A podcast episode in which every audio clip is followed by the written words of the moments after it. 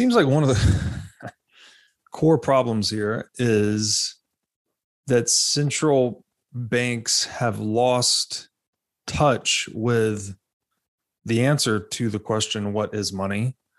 Or they have it's become illegible to them perhaps. Maybe they had a kind of a bright you know clearly defined idea of what money was at some point but it's it's changed or evolved. Or uh, it's just transformed beyond their ability to perceive or manage it so how should we be defining money or how should they be defining money uh, in comparison to what is being done now well, what is being done now is nothing. So right. that's, you know, that's a, probably a good place to start. In fact, they're doing less than nothing. They're actually pulling back on monetary scholarship. Is I mean, 2006 they discontinued M3, mm-hmm. which everybody said, you know, again, critics of the money Fed is money printing said they were trying to hide inflation. When the Fed admitted to everybody who was honest and willing to look at them honestly, said, "We just can't keep track of this stuff. We don't know how to." this M3 component or this M3 aggregate that we had been producing for years, it was always incomplete to begin with. And what we've said is that we absolutely have no idea how to keep track of it and make it a more comprehensive and useful monetary aggregate. So we're just going to stop. We're just going to stop entirely. And you look at what was in M3. M3 was not just institutional money market funds, but it was also repo and it was also eurodollar deposits and things like that. So they were trying to contain some of this offshore monetary system in the broadest aggregate, but in 2005 and 2006 said, we give up. We're not even going to bother with M3 anymore because we have no idea how to re- how to accurately or precisely or even just reasonably calculate what's going in it. So to answer your question, the, it has to start with somebody standing up and saying, we need to do this. This is actually a meaningful project and a useful project because not doing it has left the entire world blind to the consequences of a monetary system gone wrong. And then the next question is, well, how the hell do you do that? And the answer is, I think you have to take an exhaustive examination of what it is banks actually do. And you have to understand banks don't want you to know what they do because they do what they do under the cover of information, information asymmetry, which privileges their position in the global monetary order. So the banking system, you know, we're all familiar with window dressing, which is another way of saying we don't want you to know what we're doing. So somewhere has somewhere somewhere somebody has to say we have to force open not just your books at quarter end, but in real time so we can understand how it is your entire banking system actually operates and how it fits all together in a comprehensive global whole which is something the banks themselves don't know. Mm-hmm. Because most banks just operate their own balance sheet capacities in their way that they see they see fit. And I talk to people all the time who used to work in the banking system, and they say, "We had no idea what we're doing. You know, we're just trading exotics on the exotics desk because that's you know we're given a mandate to do that. We have no idea how that fits into this you know monetary scheme as a whole." So if the banks don't really know what they're doing, the bank leaders don't really know what they're doing, central bankers have no idea what they're all up to it really starts with let's let's get a handle on what actually the banking system does nowadays because that's where all the money is or the you know the, the effective monetary components because whatever a bank does with in in, in uh, some sort of exchange with the real economy the end result is what the same thing would have would have happened under a you know a real monetary system so a bank does something with the real economy and the result is the monetary reaction of the real economy Right. Okay. Um, I know this, this is an unsatisfying answer, and it's almost a cop out, right? I'm just, but the, the thing I don't know. I mean, I don't know. I sit here today after 20, 20 some odd years of, of going through this and studying this Eurodollar system. And I can tell you that, you know, maybe I know more than anybody else, but I, there's still stuff that I don't know that, you know, mm-hmm. I mean, I wouldn't even know what I don't know. All right. That's really the problem. It, it's, if we can't really if we haven't even started to look take a serious look at what the, what's actually goes on it's ridiculous to think that we could have any idea of successfully identifying these monetary forms and then starting to measure them and hopefully understand them in more more granular detail. So what i do is essentially stand back from all that. I look at markets i look at treasuries i look at money curves i look at all these other things the prices of things you know some some data like TIC. And I say, well, I don't know what's going on in these monetary forms either, but I think I can reasonably guess by how all these markets react to that shadow money that I can't see. Mm-hmm. So I've kind of taken the opposite approach, which is I can't define money either, but I know it's there. I know we can't observe it, and it does have real economic and financial impacts. And if I calibrate these financial impacts in the right way, or what I hope is the right way, I can infer what must be going on in the monetary system without being able to define exactly what goes on in those places. Hmm. And it's it's not the most desirable way to do things, but that's at least some place to start. And I think the better way would be to open up these shadows and actually take a, a really serious look at them. But I think there's a lot of impediments to doing that. I mean, this is an offshore system for a reason. It's outside the control of regulators. And so regulators can only apply a little bit of influence on what goes on in the banking system. And it's it's in the shadows in the dark for, for a reason. Right. Banks don't want people to know what goes on there. Oh, that makes a lot of sense. So I mean, not only are banks I mean, there are impediments to say peering at the balance sheet of the, these banks that constitute the banking network, but they're also incentivized to resist anyone looking at them because that supports their privileged information asymmetric position through which they generate profits, revenues, et cetera. Um, Essentially, rent, right? I mean, that's really what it is. It's, it's basically rent seeking behavior yes. using information asymmetry to privilege a viewpoint that they didn't come about through their own exertions or their own, you know, efficient and profitable means. It's just by basis of their own privilege. Right. This is gatekeeping, essentially. Yeah. Yeah. Yeah, exactly. So they have every incentive to continue the status quo, which is why they like quantitative easing, mm-hmm. not because the Fed is handing the money, but because it gets people to believe that there's some hope here. Mm-hmm. And therefore, we don't need to radically redraw the monetary system because we don't know we should. Mm-hmm. Mm-hmm. Okay.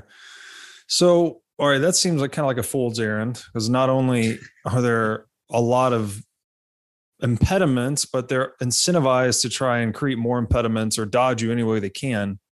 And in the digital age, you know, it seems like I don't know. I guess I could go either direction. Kind of could go. They could be able to cloak themselves more, or maybe the regulators will gain uh, more visibility. I'm not sure about that one. My, here's my question, though, and kind of a thought experiment to participate with you in if we can't see the intermediary layer or it's very expensive or it's very difficult or they're incentivized not to open their balance sheets to the world so that we can clearly legibly define what is money if and i'm going straight to bitcoin you know where i'm going if we instead have perfect legibility at the base layer where the, the base money itself is transparent fully auditable you know capable of final settlement conversion all these things do we obviate the need for that exhaustive look at the bank balance sheet layer? Well, that depends on whether you believe the intermediation function should be fully transparent too. And there's arguments for and against, right? Because intermediation is essentially what banks are supposed to be doing. And they're supposed to have, you know, their own secret way of doing it that they don't need to share with the rest of the world because that's really what makes them their profits in the ideal banking system, not obviously in the current banking system. So if you have a base layer that's fully transparent, like you know the old gold standard, for example, everybody knew the rules. Everybody knew if you possessed gold, you had money. If yep. you didn't possess gold, you didn't have money, which right. is the simplest form of base money there is. But yet, even then, there was complications, financial complications for what banks did from there. You know, fractional reserve lending, currency, print, you know, uh, all sorts of all those things.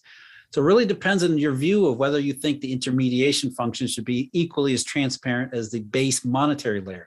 And I agree with you. I think that's really the answer here is to create a layered approach. It's just a question of how much or how many layers do we need mm-hmm. and how do we tailor each layer to its intended function. I would love to have a base money layer that is completely utterly transparent that that preserves some element of convert, convertibility so that regular folks like you and me have some sort of check on the banking system's behavior but then what does the maybe the currency layer or the payments layer look like because again there's, there's we don't want you know as the government is trying to do right now having the irs or having banks report to the irs every transaction above mm-hmm. $600 we don't want that level of transparency either Right. Maybe that's in the payment system that's too transparent, but we do want some idea of what goes on in between payments and base money. What is this intermediation? What is all this financialism? Eh, what is it actually doing? So it's, it's I think it's a much more complicated issue than saying we want everything to be completely transparent or we want everything to be on a on a level playing field and everything is exactly you know the same all throughout it. Mm-hmm. I think it needs to be more complicated, nuanced, and dynamic.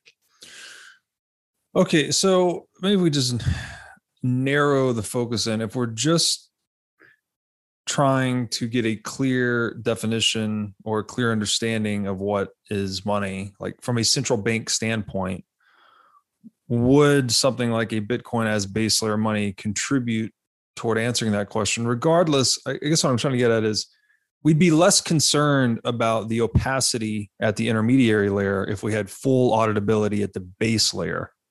Is that right? In theory, I think there's still problems that when you get into um, you know some not enough transparency above the base money layer where you know it can lead to information asymmetry, it can lead to all sorts of problems. But I think mm-hmm.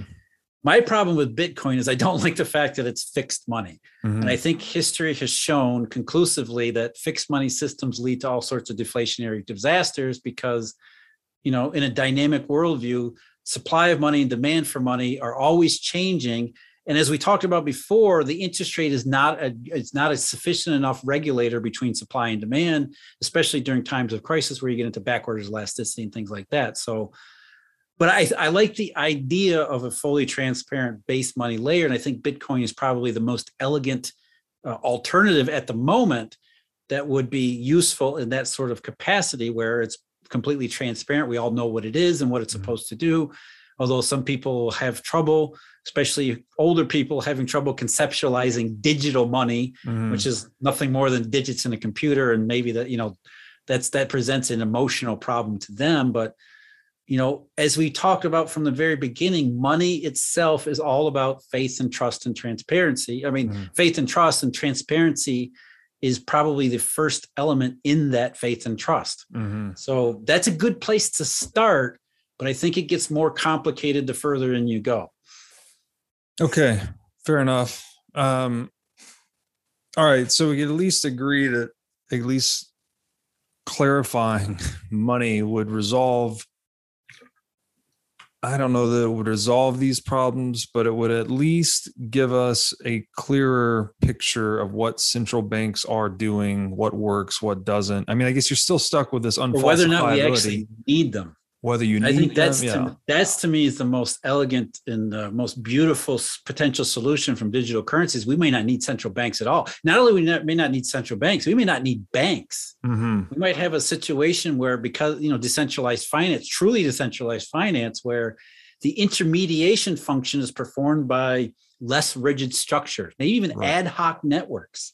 Right. Think about something like that. I, to me, that's beautiful. To some people, it's terrifying um, when you don't have any kind of control that, on, on, those kind of things. But to me, I think that's that's the free market, baby. Yes. We don't need we don't need these rigid banking systems that sit atop everything and get the special privilege because in a truly transparent environment that's decentralized, you know, winners and losers will rise and fall and they'll perform the intermediation function. I think that's kind of what we're talking yeah. about here. Yeah. We're separating what should be separate the intermediation function from the money creation or the money uh, money maintenance function. Mm-hmm. And that's where I believe the eurodollar system went very wrong because they combined those two.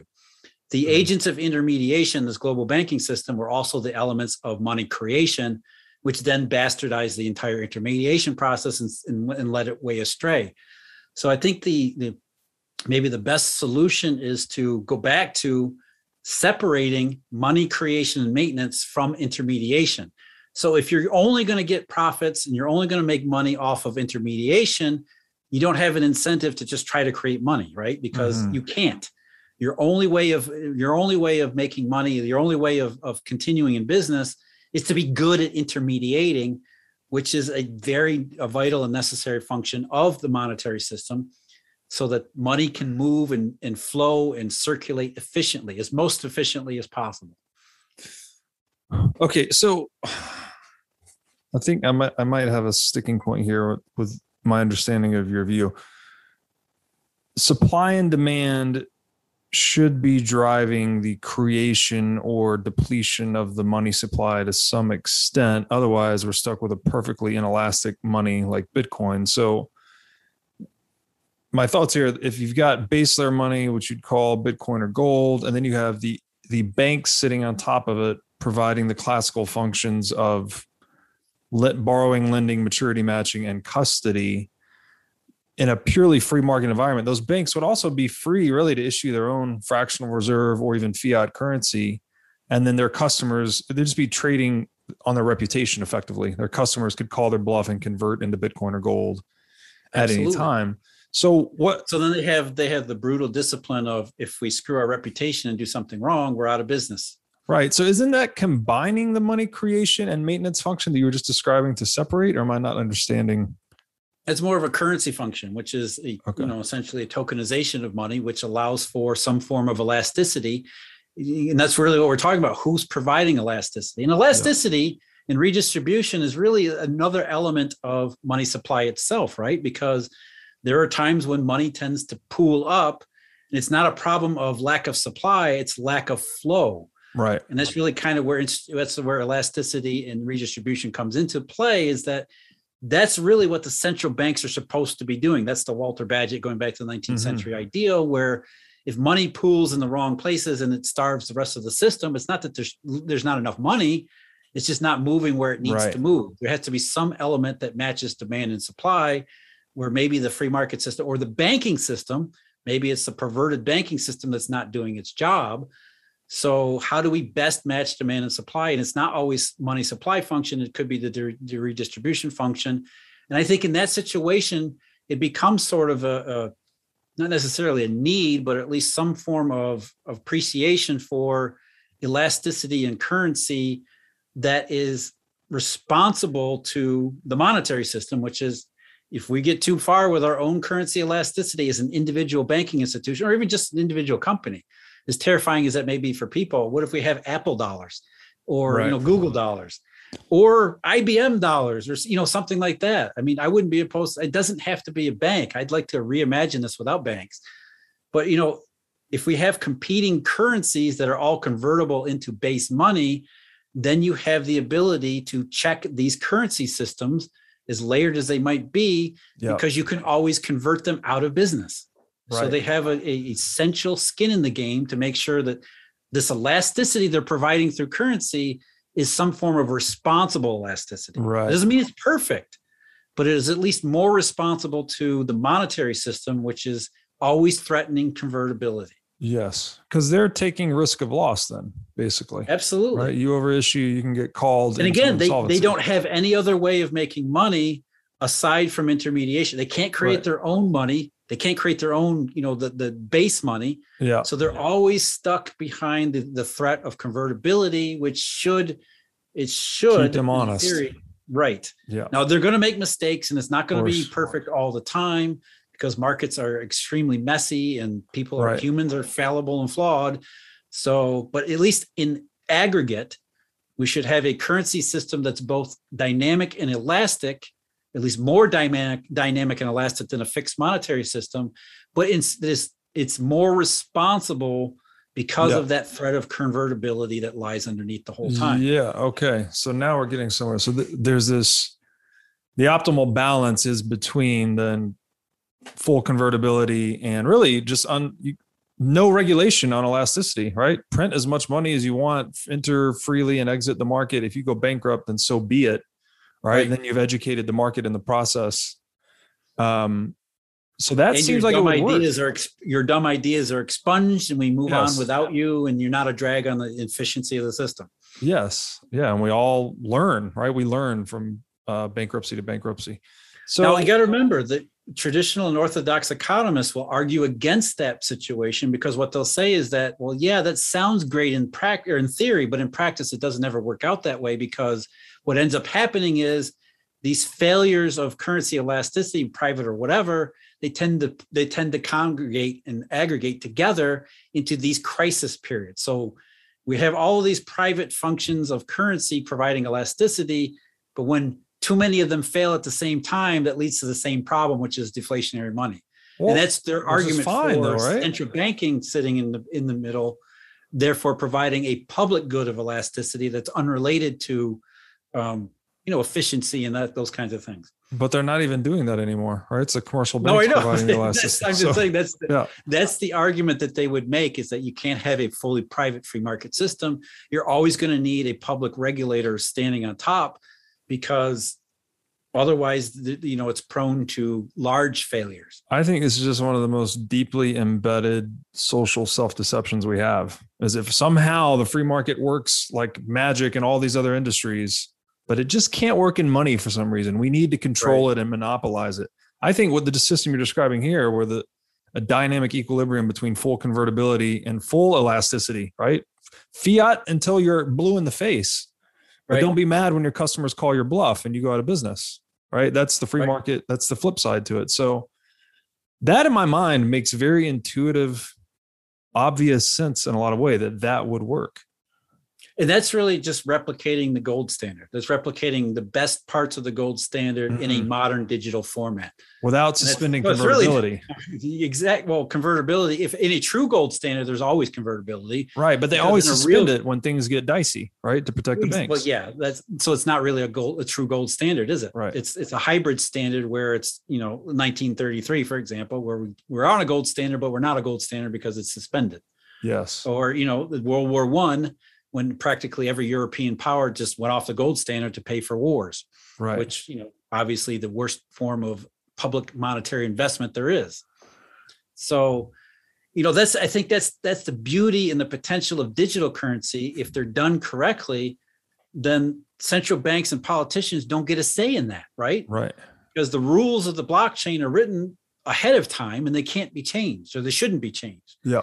So if we do it right, you write the rules, you embed them in the blockchain, then you're right. Then everybody's free to create as much currency as they want, with the caveat that if you make mistakes, you're out of business and your customers are going to convert and you're done. Right. But there's yeah, okay. there's a there's an elegance involved in that kind of a, theory. The question is whether or not it's actually practical. Right. And that's well, that's where it gets into the stickiness and the complications. Well, I, I mean, the problem here is that that free market experimentation has never been allowed to run. I know there was a right. small period in Scotland, I think it was. They had free banking for a couple hundred years, maybe. Um, there was free banking in the United States too. I think people don't realize that in, the, in certain parts of the, the 1800s, in currency, paper currency was not printed by a central bank because there wasn't one. Mm-hmm. Number one, and number two, paper currency was printed by individual banking institutions. Right. Not only that, the currency was valued at different prices depending on where the currency was traded in relation to the physical geog- geography of the bank that issued it. So the farther you away went, you went from a bank, the less the less value assigned to that currency because the people in the, the next town over had no idea what that bank was up right. to and so they would discount the currency so there was honesty in that too yeah and so the bank had tremendous you know i'm talking about the suffolk system too where banks had every incentive to be honest and, and to do the good thing, you know, to, to, do honest work. I mean, obviously there are individual failures. Honestly, there's corruption. I mean, it's, yeah. it's, it's a messy, messy, uh, it's a messy kind of affair, but you know, there's, it's been done. It's, this is not something brand new. This is not something that's never been tried before. Yeah. Okay. So that's interesting. They, all right. Let's focus on this then. Okay. I could, first, all right, let's go here. I got to ask you, we already touched on it a little bit. This is a bit of a tangent, but after we hit this, I want to come back to market failures. WTF are bank reserves today? Because it doesn't sound like they're reserves of anything. And as we were talking offline before the show, um, you were saying this is one of the most, the biggest blind spots for most people it's hard to comprehend because it's a central bank product. It's called bank reserves. It seems intuitively like it should be a monetary form. In a lot of places, they refer to bank reserves as base money. Mm-hmm. But, you know, that's never really been the case. Um, uh, the best example that I can give people, as we talked about before, was the worst parts of the 2008 crisis. People may not realize that during September and October and November and December of 2008, not into 2009, the Federal Reserve had done so much money printing that they created what they even called, they arrogantly called a regime of abundant reserves. Hmm. So process that. There was an abundant amount of bank reserves during the worst part of the worst monetary crisis since the Great Depression. So, right away, you should be thinking to yourself, how can these things be money if there's an abundant number of reserves, yet we're in a global monetary crisis? Mm. And the answer is that reserves may not be effective money, and that the effective money was some other forms that that's what created the global monetary crisis that these abundant bank reserves could never solve. Hmm. That's just the most prominent example. And it's, it's, it's, you can look at this in any number of ways throughout history as well. As I said to you before, people may also be shocked to learn before 2008, there were practically no bank reserves. Hmm. I mean, a couple billion in a system that spans worldwide into the who knows how many trillions. There was only maybe about eight to 10 billion in bank reserves for years, for decades. Mm-hmm. There were no bank reserves in the system. The system worked and seemed to function properly without these bank reserves. And the reason is because the monetary system, global banking system, created its own forms of liquidity that didn't include what the Federal Reserve was doing, because the Federal Reserve was off doing this manipulation and expectations game that didn't actually include actual money. Hmm. So that's how you can have a global monetary system that seems to function only too well up until 2008 with no bank reserves in it. Mm-hmm. And then it completely breaks down, which leads to hundreds of billions, if not trillions, of bank reserves that have no liquidity effect whatsoever. That's the only way you can reconcile these two facts, which are bank reserves are not money. They're simply an accounting paradigm or accounting leftover of central bank accounting. Okay, let me try and echo this back and tell me where I'm wrong. Uh, the bank reserve is an accounting fiction, more or less. Is it is it the commercial bank commercial bank's account at the central bank? Yes. Okay.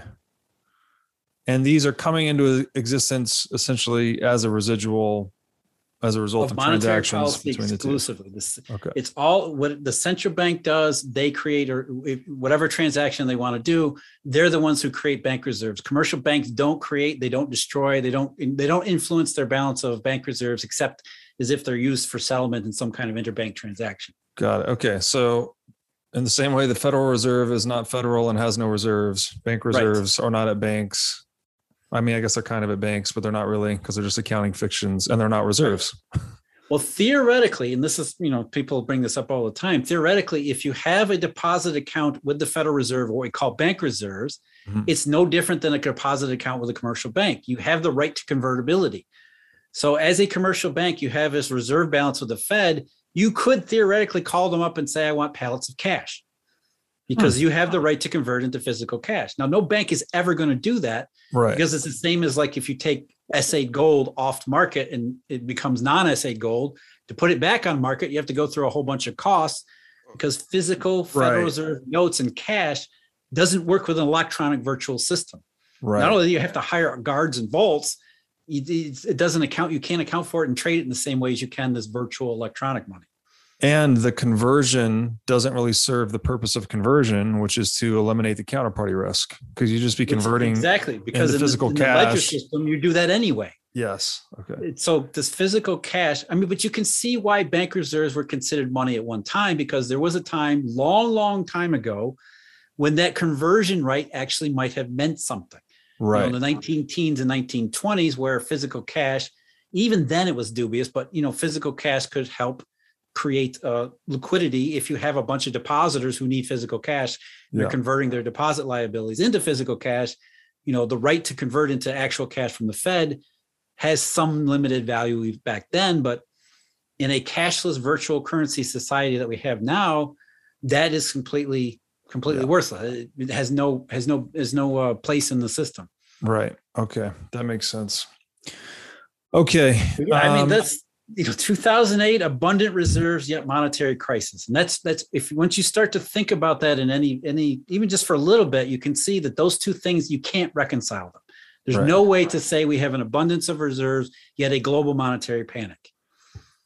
Yeah, that makes a ton of sense. Cause yeah, it's not it's not liquidity at least. I mean, you could argue about the definition of what is money, but um, it's definitely not liquidity. I think that pretty well demonstrates it. Hey, everybody. As you've no doubt learned by watching this show, Bitcoin is the single most important asset you can own in the 21st century. And one of the most important companies in Bitcoin today is NYDIG. NYDIG's mission is to get Bitcoin into the hands of as many people as possible. One of the ways they are accomplishing this mission is by empowering banks and financial technology companies to offer their own Bitcoin products and services. As a true game changer in the industry, NYDIG is safely unlocking the power of Bitcoin for forward thinking individuals and institutions alike. Led by Robbie Gutmann, Yan Zhao, and Ross Stevens, NYDIG has absolutely exploded onto the Bitcoin scene recently and has quickly become a leader in this space. So, whether you are a professional investor looking for asset management services or a company looking to white label your own Bitcoin product or service, consider NYDIG your single source solution for everything Bitcoin. Okay, the last thing I wanted to hit on with you, and we, we've kind of already talked about this, but the idea of market failures. This is an area that I consider to be one of my own blind spots that I just haven't studied enough on. Um, and I think we kind of, I mean, I really do think we solved something here that if you just had this, as long as you, you can have as much elasticity in money as you want, so long as there's convertibility. These, it's kind of the yin and yang that would maintain balance um, on a, in a free market system, even. So that makes a lot of sense to me. But what I'd like to drill into a bit is the case of market failures, are there other instances outside of the sphere of money that come to mind where the free market is inadequate to some extent? And then we humans intervene with some you know coercive compulsive non-free market measure to rectify it towards a better outcome is, there anything that comes to mind where this is the case because i mean frankly i, I don't have any any knowledge of a market failure or human intervention led us to a better outcome than the market otherwise would have. Yeah, and I think you know we talked about this a little bit before off off the air together that mm-hmm. you know we have to be careful about when we define market because mm-hmm. in you know in my sense most people when they think of market they think of stocks or bonds or financial assets and mm-hmm. we're conditioned to believe when you hear the term market immediately you think to to financial assets when in reality what a market should be in a free market sense in a capitalist sense is when you go to the grocery store and buy a can of tuna, mm-hmm. that's the market mm-hmm. because it's commerce. It, you're you're engaging in commerce, and it's a free market commercial aspect where everybody knows what's going on. We're all on a pretty much a level playing field, and that's because we're on a level playing field in a commercial, a real economy commercial setting. I think that's where it works the, the best, and why we have so little examples of free markets going astray Mm-hmm. But when we start to think about it in terms of financial markets, it's never, re- I mean, you know this, Rob, it's never really a free market in the financial markets. Number one, as we said before, because it's never a level playing field. There's always posi- participants in it who are privileged in some way or another, usually information asymmetry, mm-hmm. which prevents the market from being an actual free market. There's always some kind of friction involved in the financial part of it that that's why I think a lot of the financial markets break down from time to time and break down so spectacularly is because they're sort of divorced from what a real market should be, which is what we see in, in real commerce and real economy a- a- actions. Mm. So, you know, like you, I'm a I'm an absolutely a free market proponent and I believe in free markets, but you know, as I said, you know, I've become a little bit jaded over time because I think we have to be, you can't be romantic. You can't romanticize markets and you have to realize that they're not perfect, that they're messy and that there are downsides. And it may just be, you know, as I think we said this before is Winston Churchill said of democracy, it's the worst form of government except all others have been tried. Right. It may be that free markets are the worst form of market and economies except, you know, all others that have been tried too, mm-hmm. which means they're not perfect. And we shouldn't expect them to be perfect. We shouldn't expect yeah. them to, to operate seamlessly forever and ever and ever without going through periods of problems. And if we don't have that expectations, maybe we can concern ourselves with trying to identify faults and problems before they actually happen and be realistic about the fact that they could happen. But then, of course, then are you saying, is it really a free market then? Because now you're talking about, well, what do we do about the free market problems that are probably not going to be free market solutions? So, is it even possible to have a completely free market operate anywhere? Yeah, it's a great point. I you you bring up the excellent point that we should define it to begin with because most people probably do think the way you describe right financial markets and and they think largely uh, in my opinion the socioeconomic issues they see in the world like we are talking earlier about political polarization for instance most people think that's somehow related to capitalism right. right? But in fact it's all these anti-capitalistic measures and, and legislation and regulation we have that really creates these these externalities. So when i'm defining a free market i mean specifically a forum of free exchange that's unimpeded un, unhampered uh, which would again in my mind also be the best way to resolve information asymmetries because everyone has the incentive to trade on information asymmetry or any any information they have that the market doesn't you have an incentive to trade on that. And when you trade on that, you're putting that knowledge into the market effectively. When you try to wall that up and say, no, no, no, there's no insider trading, you're actually worsening information asymmetry.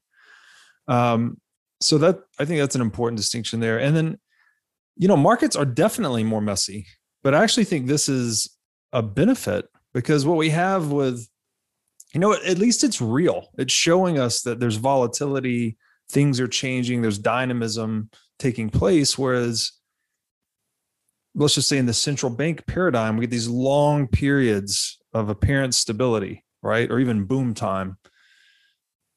And then you have these huge catastrophes because they're just sweeping everything under the rug, right? You're papering over uh, what would otherwise be a, a uh, reallocation of capital if a company goes bankrupt versus pumping pumping it with artificial liquidity to turn it into a zombie company. It looks great and more stable and um, more alive for a longer period of time than it otherwise would be.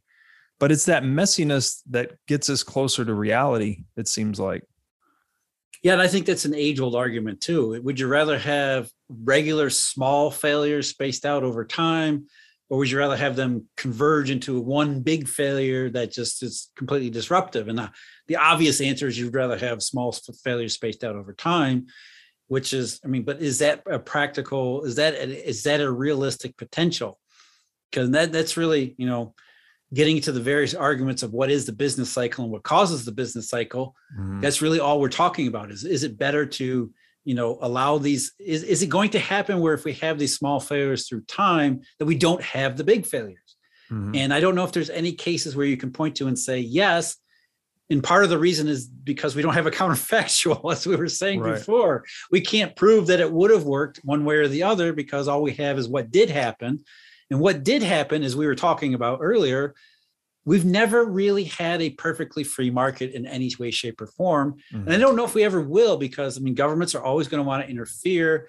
and they don't know how you keep their hands out of everything because mm-hmm. that's the government they have the ability to do that um, it's really it's how much of a how much of a free market is enough of a free market to get to that approach and and will it realistically obviate these you know these potential for you know crisis the, the where these failures build up together into one big uh, one big incident that creates the big ruptures that we've all tried to avoid in the first place mm-hmm. is the market information transparency level playing field all those kinds of incentives are they enough to prevent those kinds of you know big ticket uh, uh big ticket um, drawdowns.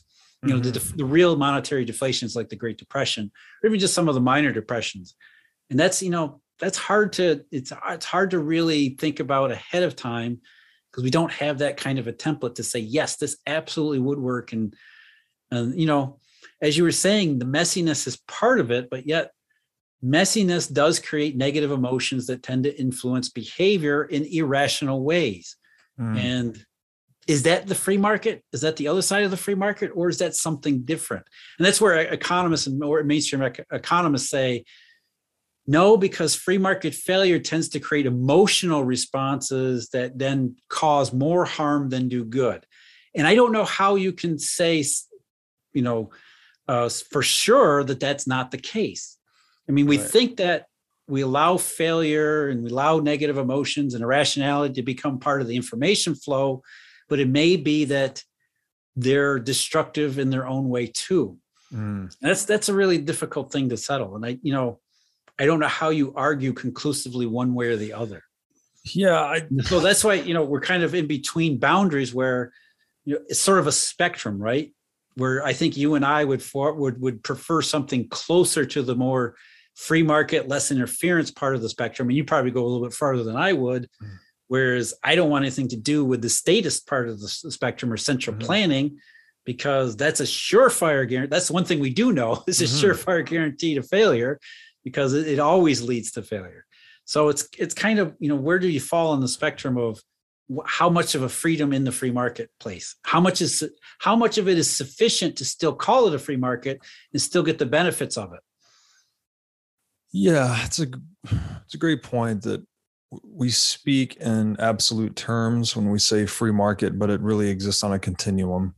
Yeah. Um, and I guess th- there's a faith built into this to some extent where the libertarian or Bitcoiner mindset is just that to be closer to the truth is and, and it's more valuable, right? Even if it's messy. If we're saying the market's messy, we want more order and cleanliness by giving more control to these central institutions. You know, no, because that comes with all these inherent deceptions that snowball over time, as we've discussed. So, yep. and that seems to me to be consistent with reality, right? Like, no matter what model we make of reality, the map is never the territory. So, as things change over time, we have to update the model all the time. It's messy, right. it's a messy process. If we start, and that's just, what the market's doing in real time, right? Exactly. It's, it's always reacting in real time to information that changes, and it's always going to change. Yes, yes. And if we, you know, are arrogant or self-deceptive enough to ignore that and say, no, no, my map's good, and you just keep waiting and keep playing by that same map, you get into the situation we're in today.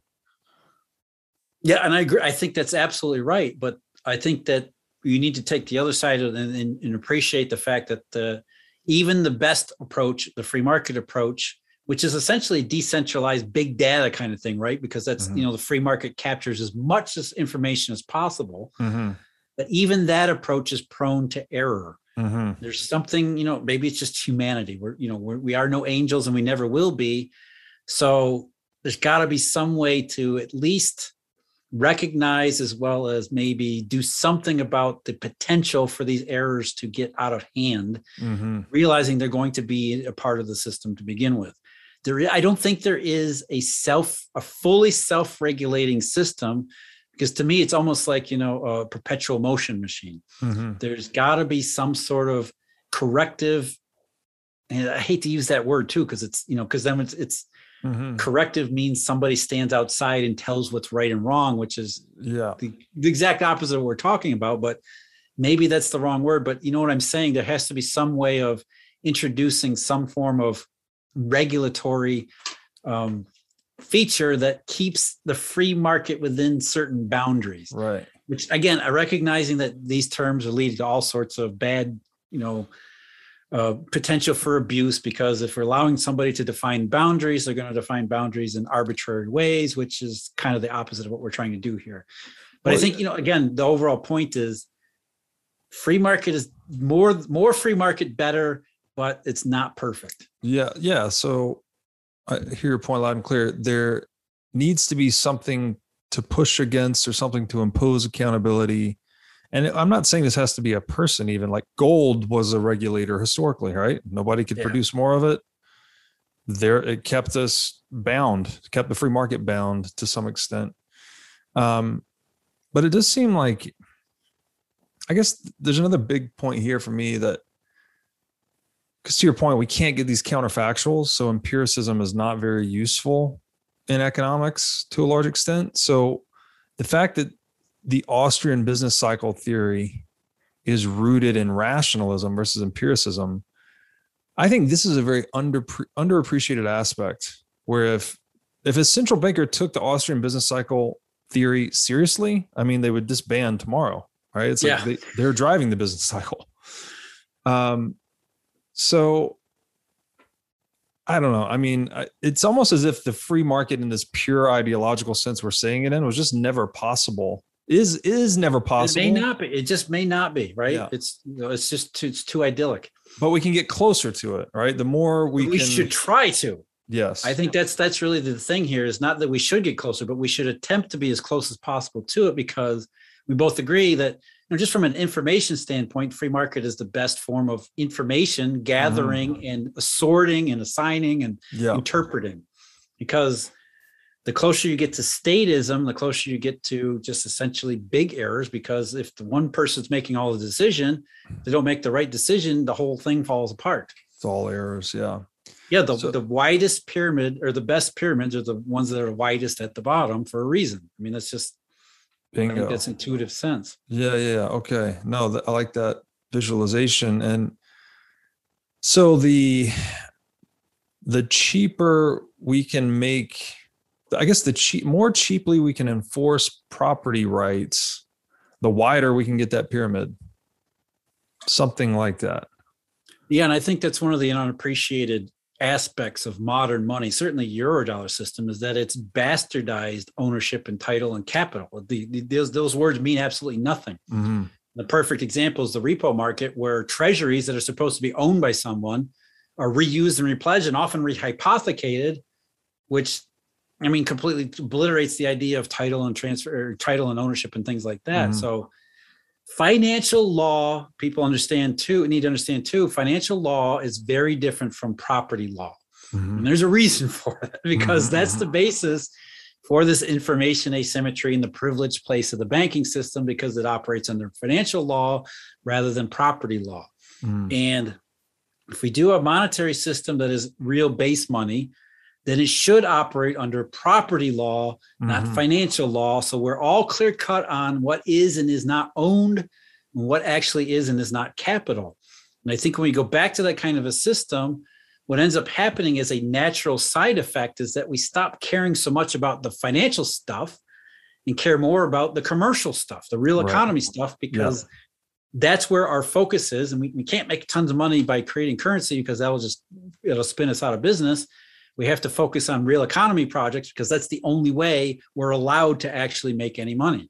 Yes. And it's really that's I think an underappreciated aspect of all this is that financial law is very different than property law. Right. And that the two, as you said before, that this isn't capital. This ain't capitalism. I'm right. Sorry. It's not capitalism. This is not capitalism. Capitalism is very succinct about ownership and capital, what is and what is not those things. And we don't have those and haven't in a long time. Yeah. Well, that's an excellent point. Um, yeah, we, I mean, you almost need they need the concept of financial law almost doesn't need to exist independent of property law. Because, it shouldn't. I mean, there's. Yeah. I mean, the, I think you know when we're talking there, it's there are some legitimate uses for financial law where you know there are you know some some forms of where that would be appropriate except you know as anything else it gets to be once you open that door there's incentives to go inside and expand it and expand it and expand it which is kind of what happened. Yeah. But so you're right i think it's you know like we say go closer to free markets we want to go closer to property law and away right. from financial law. Once again if you have absolute convertibility, then it should map right on to property law. That should be right. That should become the most important aspect of the monetary system is ownership of that money, and, and therefore it becomes the focus of the entire system. And you're layering on top of that without getting, you know, making sure that that's that's sort of the anchor, so we don't get too far into financialism, mm-hmm. because that's where it really starts to go wrong. Well, I think we've covered a lot of ground here, and um, I feel I know we don't see eye to eye on Bitcoin, but I actually feel more bullish on Bitcoin as a result of this discussion. So that actually makes me incredibly happy, believe it or not. Now I don't, you know, I don't know if we don't see eye to eye on Bitcoin. I just don't think, you know, I have my own thoughts about it, and I, I, I've written for more than a decade that I've had high hopes for Bitcoin. Yeah both as a currency as well as a technology. And I think as you know, just the first one through the wall to break down the barriers into the digital space, there's there's already tremendous value there as well. And even more than that, I think the best part about it is it's gotten people to talk about and think about mm-hmm. these monetary, you know, thorny issues that for a long, long time just kind of laid dormant. Nobody yeah. thought about, you know, convertibility, gold. That stuff is all ancient history. And all of a sudden now we're actually having robust discussions amongst a very large audience when you know even though today people don't really understand money or you know they've been taught all the wrong things about money yet here we are talking about it again so i mean i love bitcoin just you know i'm not convinced that it's you know it's the winner but i think it's it's there's there's so much value and there's so much good about it yeah well agreed on that and i think the notion you just brought up is very clearly reflected in the generalized use of fiat currency right? That's become a mainstream almost term. And 10 years ago, I mean, I remember talking about fiat currency after reading like Creature from Jekyll Island and things like that. People were just, no one knew what that meant. Uh, everyone thought it was a car, right? the fiat car. yeah, that's right. I don't know. You know, and, it's, and that was part of this whole expectations regime, right? Is mm. the idea was to put the central bank in the middle of your mind so mm. you never thought about money entirely. So, like I said, it's the most successful PR operation in history. Yeah. Because for more than a decade, several decades, the entire global public never gave money a second thought. And that was really the problem. That's really the problem we're sticking with. And that's really what Bitcoin was really, I believe, designed to solve was to open that door and get people talking about money because something's wrong with the monetary system, even if we don't know what it is, we know something's there. And it's worth at least talking about it in a way that we haven't for Jesus. I mean, you know, three quarters of a century. Right. Yeah. Absolutely. And it, up to and including the inspiration for this show. So, yeah, absolutely. Uh, I, you know, Jeff, this has been an awesome conversation. I just to wrap it up, what would change? What do you have an idea in mind about the threshold or what event would take place that would actually change your mind to where you thought Bitcoin was going to be the dominant money in the world? Is there a certain market cap or a certain event? Um, what concerns me most about Bitcoin is that it's not widely distributed. It's it's concentrated in a few hands, and that's mm. that's always a big no-no in the monetary sphere because you want again you want to have a wider base. Right. If there ever came a time where Bitcoin became more dispersed and it was uh, I don't think there's a specific threshold, but at least you know it, it started to act more like a actual currency system, more of a medium of exchange than strictly mm. store of value, where it was accepted in, in, in across a, a wider. I mean, I might change my mind at that point, but I still am a little leery of the fact that it's a fixed system. There's no inelasticity, and so I think you know it, maybe Bitcoin is what you're what we're just saying that it's, it's the base money layer, and then mm-hmm. elasticity is done by something else but you know as long as it's it's concentrated in a few hands i don't think it forms an effective base money layer either. Right. that may i mean that may change. I i certainly don't have a crystal ball. Yeah. Um, i may have very opinionated opinions very strong opinions but uh, i'm actually very open to those kinds of things. And i actually do believe uh, at some point in the not too distant future the world will be on some digital standard. I don't believe it'll be a central bank digital currency because those are worthless and those are completely designed for other reasons, mostly surveillance. I think oh. we will uh, we will actually be on a private digital money standard. I just don't know what it is or what it would look like. Gotcha. I hope it would look like what we're talking about, but yeah, well, it, it's very exciting time to be in our business. That's for sure. Um, thank you so much for doing this. I've learned a lot. Uh, if you just want to tell my audience where they could find you. Yeah, I'm at Alhambra Partners or Alhambra Investments. I publish blogs about the Eurodollar system and macroeconomic commentary related to the monetary system at alhambrapartners.com. I also do a podcast with my co-host Emil Kalinowski. It's called Eurodollar University's Making Sense. You can find it on YouTube or Apple or you know wherever else you get podcasts where we talk about this very kind of stuff. We talk about digital currencies as much as we possibly can because not only is it an interesting topic uh, you know current topic. I, as I said, it's it's an interesting topic for the future. And as I spend most of my time looking backward at the system as it was, that's just depressing and gloomy and awful. Whereas looking ahead into the digital currency space, there's at least optimism and happiness and opportunity there.